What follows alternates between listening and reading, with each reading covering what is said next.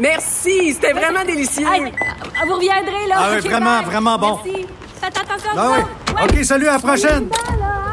Votre auto, c'est un espace où vous pouvez être vous-même. Hey, c'était pas mangeable comme repas. Elle mérite d'être bien protégée et vous méritez d'être bien accompagné. Trouvez la protection la mieux adaptée à votre auto avec Desjardins Assurance et obtenez une soumission en quelques clics sur desjardins.com.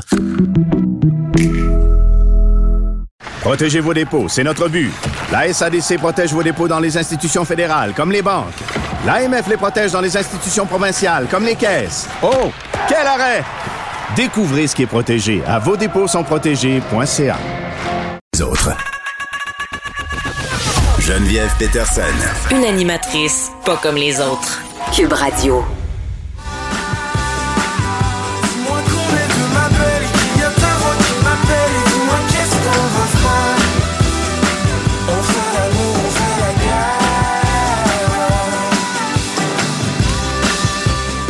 On vient d'entendre un extrait de L'amour, chanson éponyme de l'auteur-compositeur-interprète Karim Ouellet, euh, qui est décédé malheureusement à l'âge de 37 ans. La scène musicale québécoise en deuil. Euh, Beaucoup d'hommages là, sur les médias sociaux. On est avec Élise Jeté. Salut Élise. Allô, Geneviève?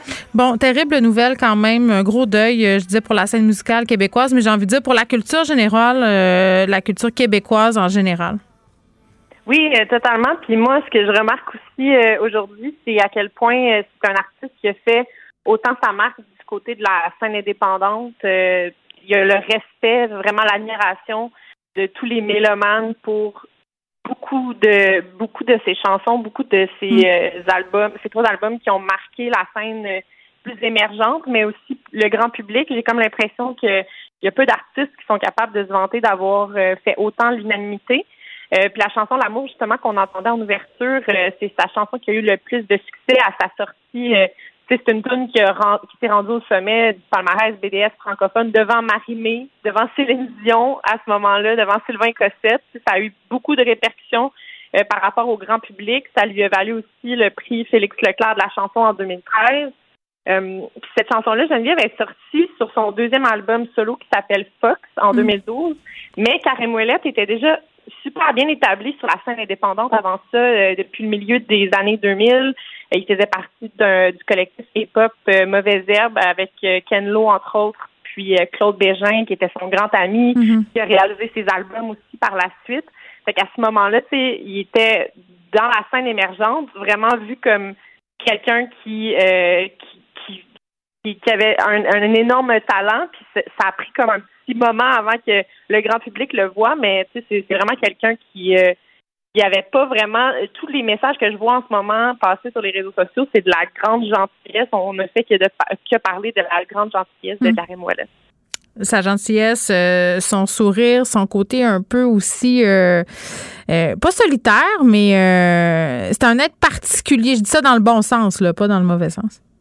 Oui, puis euh, il se démarquait beaucoup dans les concours. Il, il- C'est vrai, tu sais, hein? Il, a, il a vraiment fait sa marque euh, au fil des années. En 2009, il a participé au Festival international de la chanson de Granby. Il s'est rendu en finale. Mm. Euh, puis deux ans après ça, en 2011, il a atteint la finale du concours Les Francs couvertes aux côtés de Chloé Lacasse qui avait gagné cette année-là.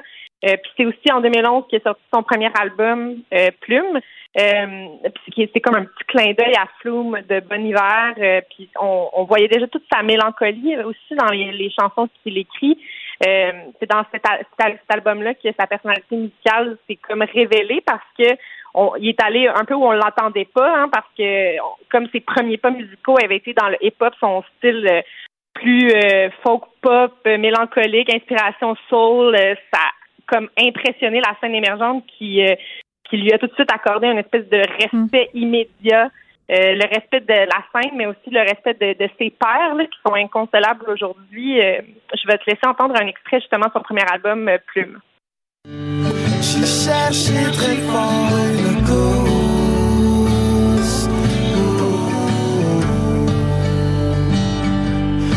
Un peu de vent ferait tourner ma chance, enfin vivre autre chose.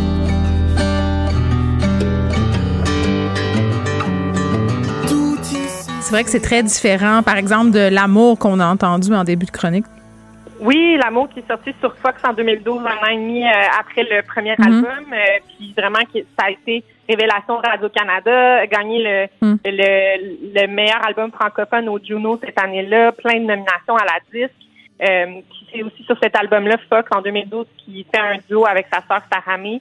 Euh, Sarah May qui a publié sur les réseaux sociaux euh, le message officiel de la part de la famille cette Ah, semaine, euh, aujourd'hui, en fait, pour dire euh, euh, que Karim aura laissé sa marque dans nos cœurs pour toujours, qu'on va continuer à célébrer sa vie, son talent, son héritage, ce qui est vrai aussi pour tous les gens qui l'ont côtoyé et qui témoignent aujourd'hui sur les réseaux sociaux.